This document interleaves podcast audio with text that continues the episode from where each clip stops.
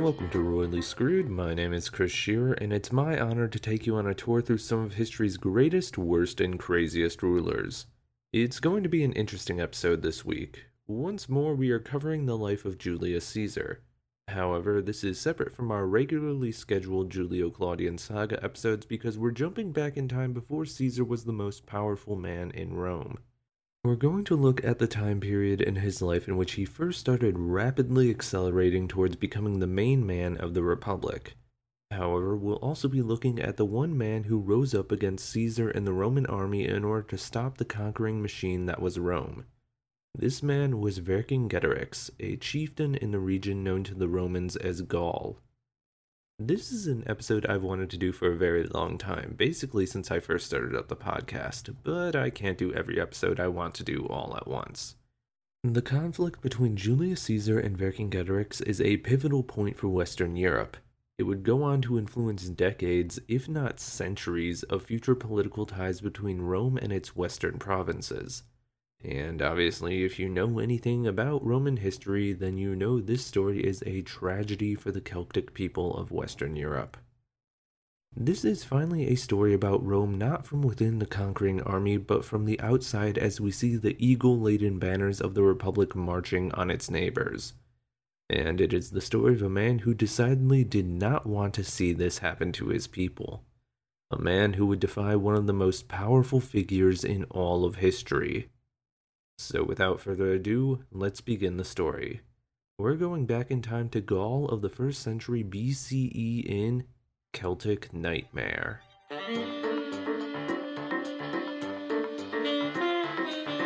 In the background history lesson for this episode, we're going to take a look at Gaul and the Celtic people. So let's start off with the latter. Who are the Celts? That is actually a very hard question to answer. When you say the word Celtic in the 21st century, at least here in America, you're probably going to think of Ireland. In a broader 21st century view, Celtic refers to any people who currently speak a Celtic language. That would mean the Gaelic descended people of Ireland, the Scottish Gaelic people, the people of Wales, the people on the island of Man, the people of Cornwall in southwestern England, and the Breton people of northwestern France. However, for a Roman citizen in the 1st century BCE, maybe only that last group would come anywhere close to their views of what it meant to be a Celt, and even then, the Bretons are completely distinct from the Celtic people of ancient Gaul. We're not even sure where the term Celt comes from. The first recorded instance of the word Celtic comes from ancient Greece with the term Celti being used to describe people from southern France around modern day Marseille but would also be used a little later by Herodotus to refer to people in southern Germany and other parts of Western Europe. It would also be used to describe certain tribes living out as far east as modern day Turkey.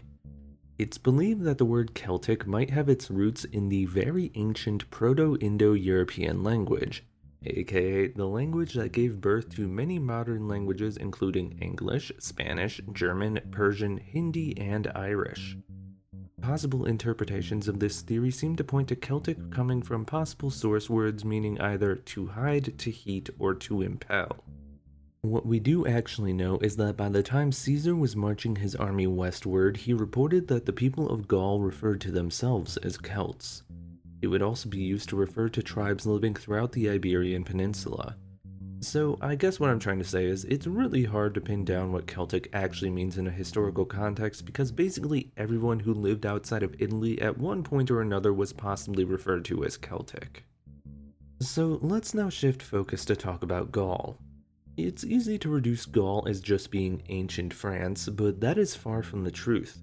It encompassed a large swath of Western Europe, including Belgium, Luxembourg, the Netherlands, and parts of Switzerland, Germany, and Italy. The Romans and Greeks called the region Gallia, and though Gallia and Gaul may sound vaguely similar, the two are actually completely different in terms of how they came about. Gallia comes from a Celtic word meaning power, thus making the Gallics the powerful people. The word Gaul comes from the Frankish German root meaning land of the foreigners.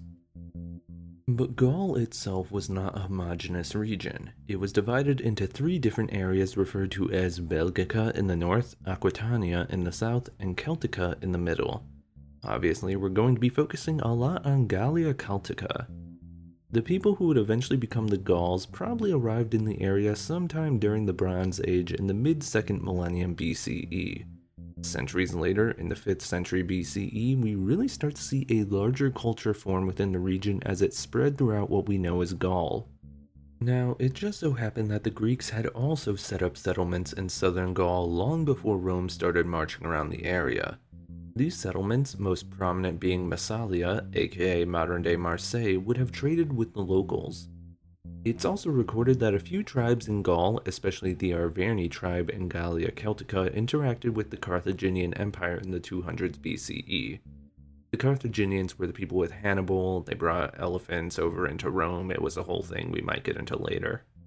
The Arverni were the largest tribe and the head of a Gallic empire. Now, it would be very easy to believe in Roman propaganda that the people of Gaul were backwoods tribes who were far primitive compared to Rome. This was far from the truth. Like I said, the Arverni tribe was an empire. They had legitimate cities and a thriving economy that relied on both Greece, Rome, the Germanic tribes to the north, and the people of the British Isles. However, Rome came knocking on Gaul's door in 154 BCE after the Arverni and other tribes attacked the former Greek, now Roman settlements along the Mediterranean. The same would happen 30 years later, and the Arverni tribe was dismantled, though they would remain one of the most powerful tribes in the region. This time, however, Rome decided it would set up shop within Gaul things would remain rocky for the next several decades until one Roman general decided it was time for his nation to rapidly expand in defense against Rome.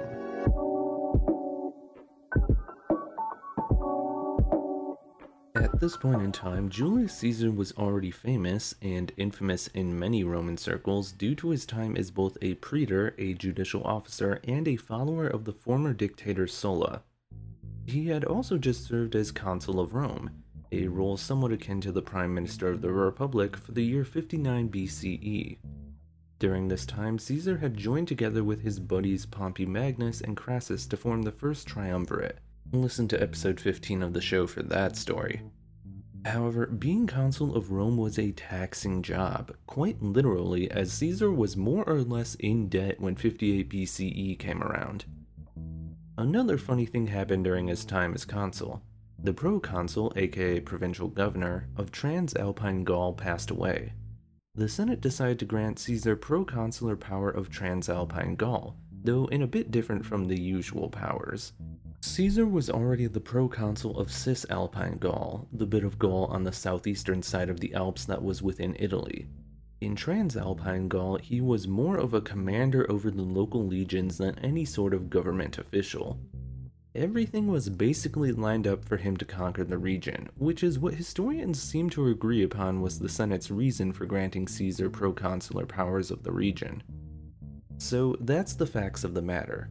Caesar is in debt and has basically become a bullet in a gun pointed right at the people of Gaul, who were already in a rocky situation with Gaul from the previously mentioned events within the past century.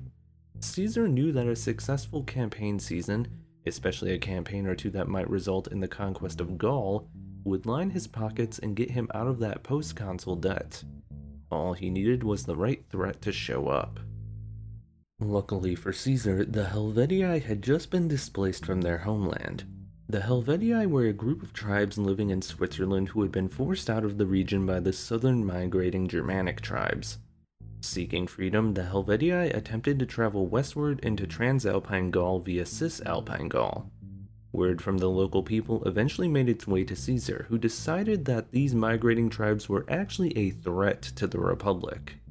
But wait, it's actually worse than that because the Helvetii had actually asked Caesar for permission to cross through Roman territory on their way to Transalpine Gaul, and he had refused them. He then decided that these innocent displaced tribes were a threat and led his army to attack the Helvetii. Little did Caesar know that this campaign against the Helvetii would actually spark a several year conflict that has come to be known as the Gallic Wars.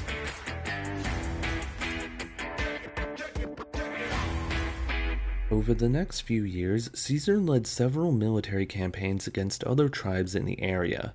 Many of these campaigns were either outright illegal or against tribes who had a history of friendship with the Roman people.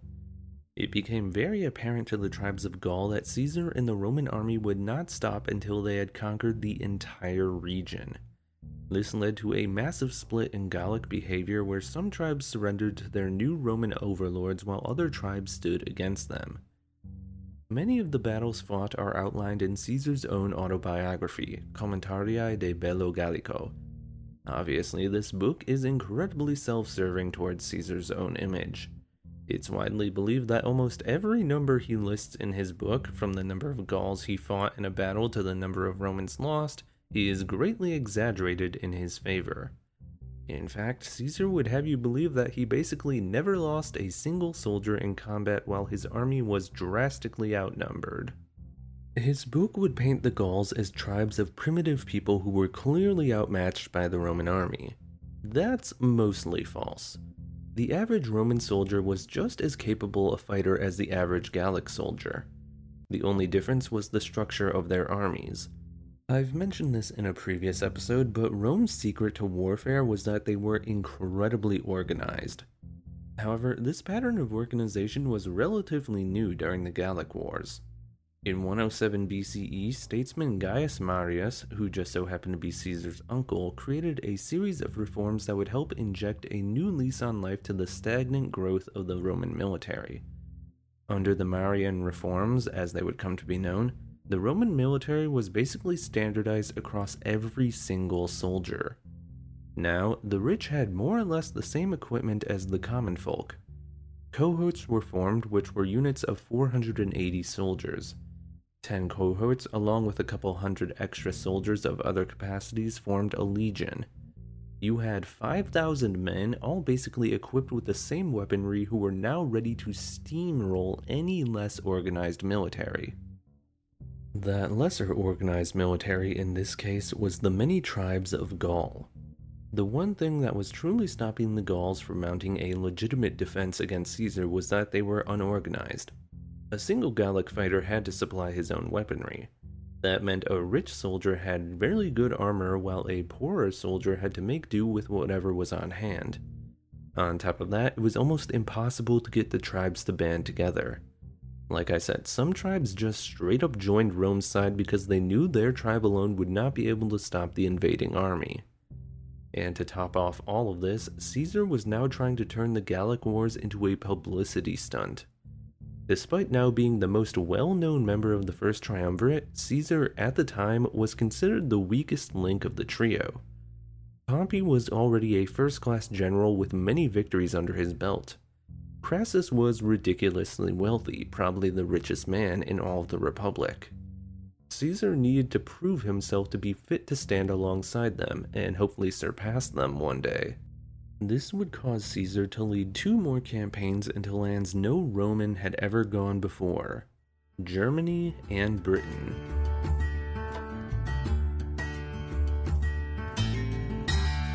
Like I said, Caesar needed a publicity boost in order to assert himself as a member of the First Triumvirate. So in 55 BCE, he decided he would be the first Roman military leader to cross the Rhine River. The Rhine, at this point in history, represented the northern border of the Republic. You did not cross the Rhine. And why would you? In the eyes of the Romans, that was basically a nightmare land of Germanic tribes who only wished to see you dead should you enter their territory. Well, Caesar got his reason to cross the Rhine when two Celtic tribes were forced from their homeland by Germanic tribes. Like the Helvetii before them, these tribes had asked Caesar if they could safely relocate into Roman occupied territory in order to find a new life. Caesar said no. So to Germania they went.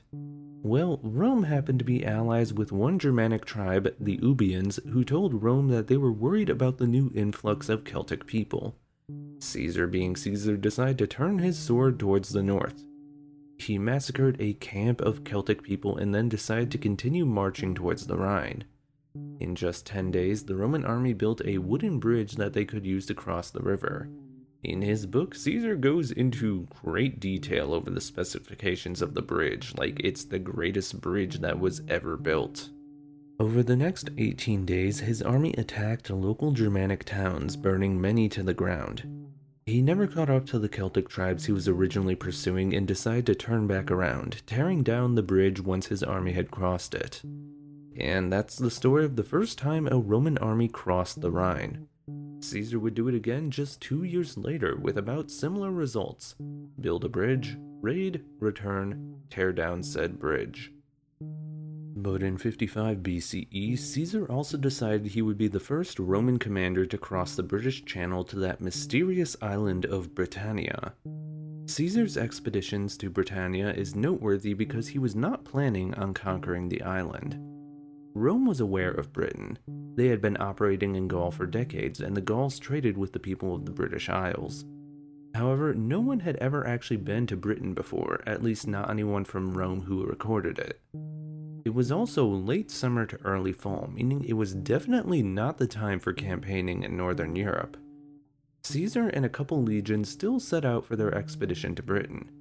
Almost as soon as they landed, they were attacked by a local tribe and some of their ships were destroyed in a storm. Their luck on this expedition was very low due to the fact that Caesar had a limited army and no cavalry. After one victory on their part, Caesar decided to turn around before winter really kicked in. The next year, Caesar decided to return to Britain in full force with a much larger army. His goal was simple subject the Britons. It would be many decades before the island was actually under Roman control, but Caesar's second expedition to the island was a very large step in that direction. After defeating a couple larger tribes, he managed to get various other tribes to agree to Roman occupation. They would offer tribute to the Republic, even if it was not much in terms of resources other than slaves. It was also in this second invasion where Caesar gives us a description of Brittonic warfare that would go on to color narratives up through the modern day. Even though this description is only of one actual tribe, it's been used to describe Celtic warriors as a whole. They allegedly fought naked and covered themselves in blue body paint. Men shaved every part of their body except for the hair on top of their heads and their mustaches. They also were very adept at chariot warfare. Nonetheless, this sight that was completely foreign to the Romans was not enough to grant the Britons victory. But back on the European mainland, things were beginning to change as the Gauls who were still willing to fight back began coalescing around a new champion. A single man who was willing to do whatever it took to take down Julius Caesar.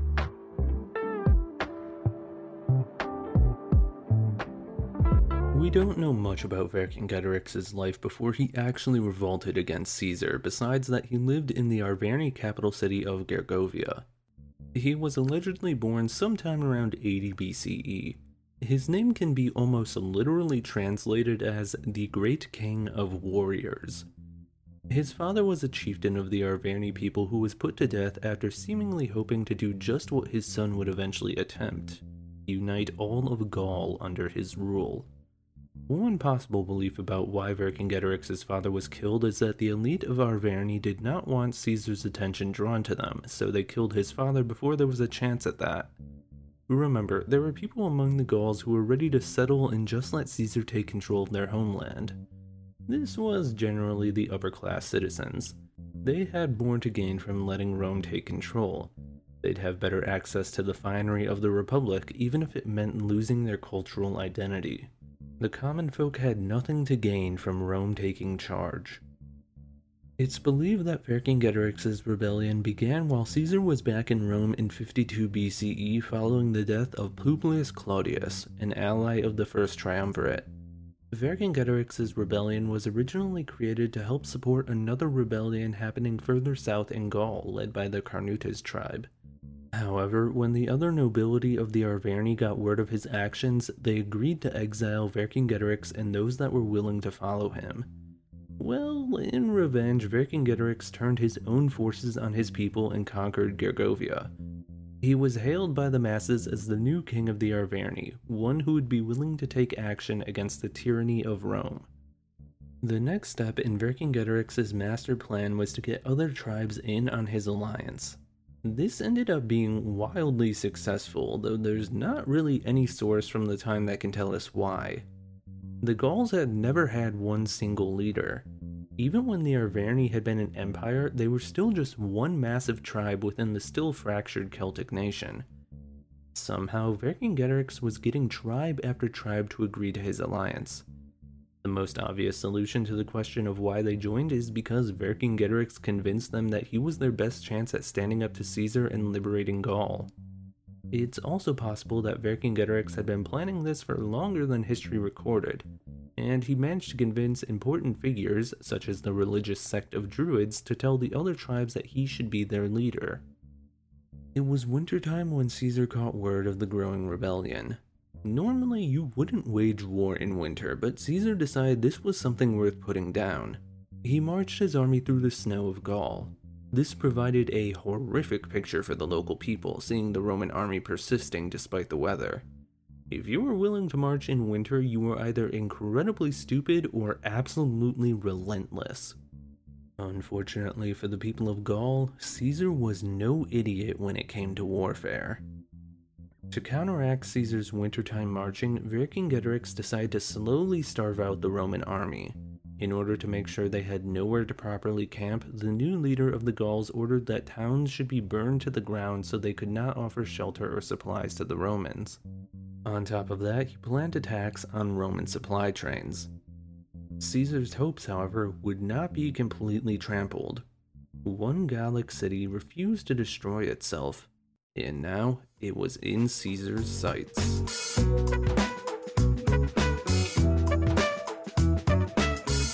Despite the people going against his plans, Vercingetorix allowed the city of Avaricum to stick around. It was the heavily fortified capital of the Bituriges tribe and is now the site of the modern-day French commune of Bourges. It held a massive storehouse of grain that the Romans now desperately needed thanks to the scorched earth tactics of Vercingetorix. The leader of the Gauls would not go to the town in person, but he remained nearby to continue harassing the Roman forces while they attacked. In late winter, the Roman forces laid siege to the city, the entire siege would last less than a month. In that time, the Roman army had built a proper military camp and massive siege towers that were built to scale the fortifications around Avaricum. This was what the Romans were great at. They were organized, they were disciplined. Every soldier was basically also a carpenter out of necessity. So the people inside of Avaricum watched as over the next few weeks, Roman soldiers built massive towers that would help them go over the fortified walls of the city. To Vercingetorix's credit, he was forcing the Romans to lay siege to the city rather than continue marching elsewhere. If the Romans tried to leave, his army was right there to stop them. However, Avaricum was now their target and it would fall to Caesar and the army's siege towers. When the Roman towers were completed, the army piled into the city. It was recorded that about 40,000 people lived in Avaricum when the Romans laid siege to the city. Out of that, only 800 people managed to escape. The rest, men, women, and children, were all put to death. The survivors managed to reach the camp of Vercingetorix, the loss of Avaricum only strengthened Vercingetorix's army as more tribes reached out to ally with him. He returned to Gergovia to regroup and plan the future. Caesar and the Romans would remain in Avaricum until warmer weather came. When the true campaigning season of 52 BCE finally came along, it was time for the two armies to meet.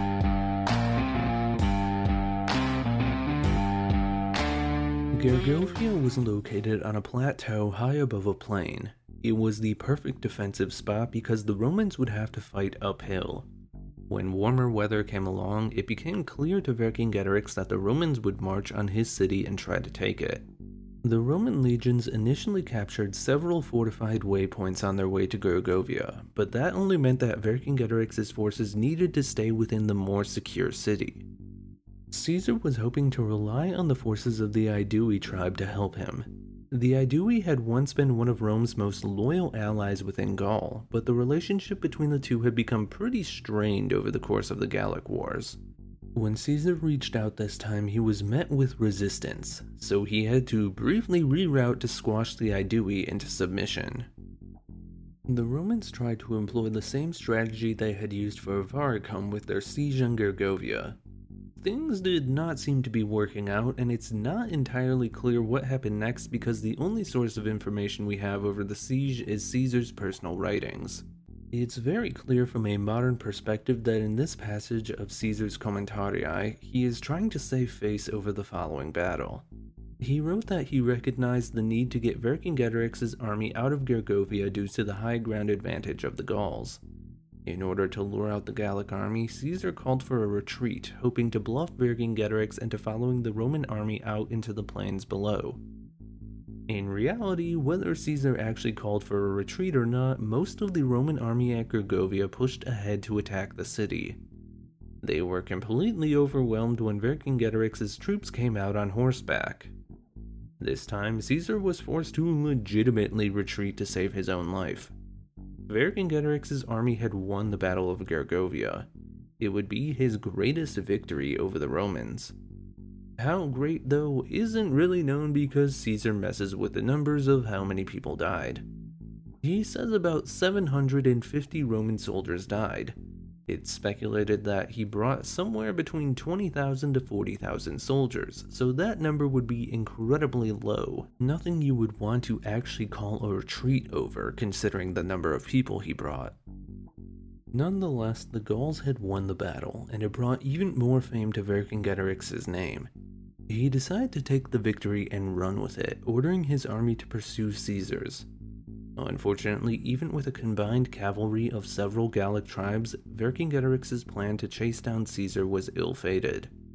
The Romans managed to beat the Gauls in the ensuing battle, and Vercingetorix withdrew his forces to the city of Alesia. This was another fairly well fortified city, meaning Caesar would once more have to lay siege. During the siege, Vercingetorix sent out groups of cavalry to call upon other tribes as a relief force, hoping to surround Caesar's army and break the siege. However, the Romans were more than prepared for this. They doubled up their usual line of defense. They had Alesia surrounded, and then they also surrounded themselves with further barricades, creating essentially a Roman military donut with Alesia as the center.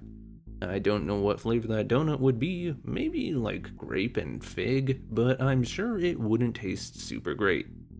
When the relief of Gallic soldiers finally arrived, the outcome of the siege suddenly became uncertain. The relief force managed to penetrate the Roman outer fortifications. Meanwhile, Vercingetorix's army was picking off Roman soldiers from inside Alesia's walls. It all seemed to point to one thing Caesar's defeat. But in a Diabolus Ex Machina moment, they arrived. Another wave of Roman soldiers. They seemingly arrived out of nowhere and started tearing through the Gallic relief army. Any hopes for a Gallic victory faded as Rome once more proved they were the mightier army. With all hope lost, Vercingetorix recognized what needed to be done. He convened a council and told the other Gallic leaders that he would give himself up as a hostage, either to be killed immediately or imprisoned, in the hopes that it would stop Caesar from killing everyone. All by himself, Vercingetorix exited Alesia on his horse and rode to Caesar to turn himself in. The once mighty leader of the Gauls had been brought down. Caesar arranged for the king of the Arverni to be brought back to Rome, he was imprisoned in the Tullianum, a Roman prison created out of a former cistern. Vercingetorix was held there for the next six years until he was finally executed in 46 BCE as part of Caesar's military triumph. However, Julius Caesar himself would also be dead within the next two years.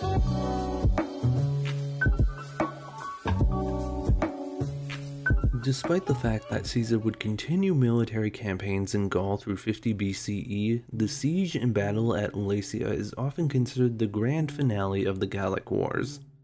The region was now under Roman control, though it did not become an official Roman province, well, actually, three separate provinces, in 27 BCE under Emperor Augustus. Surprisingly, though, the Arverni were allowed to remain somewhat independent during this time. In fact, the Arverni Senate would remain more or less intact over the next several centuries until the Franks conquered the area. Vercingetorix himself would remain a symbol of the Gauls, and he's even still revered as a folk hero for the people of the French region of Auvergne. the region that was once controlled by the Arverni. Some even hail him as the first national hero of France. And now, with this story ended, hopefully it will be the last time I have an episode over Julius Caesar. Despite his name being hailed as the great historical figure, I really wanted to do this story where Julius Caesar was just outright the villain. The multiple campaigns that made up the Gallic Wars showcased Roman military know how, sure, but they were also mostly illegal and just existed to boost Caesar's ego. It's nice knowing that the Arverni more or less got the last laugh by outlasting the Western Roman Empire. But for now, that's it for this week's episode of Royally Screwed. I hope you enjoyed the journey. Be sure to subscribe to the show, tell a friend, and follow the Denim Creek page on Twitter and Instagram for more info about each episode. Next time, it's back to Greece as we look at the early political systems of Athens, especially how its ancient code of laws came to be under a man whose name is still synonymous with unexpectedly harsh politics Draco, the man who lent his name to the word draconian. I hope you'll join me then for another topsy turvy look into history's most interesting rulers.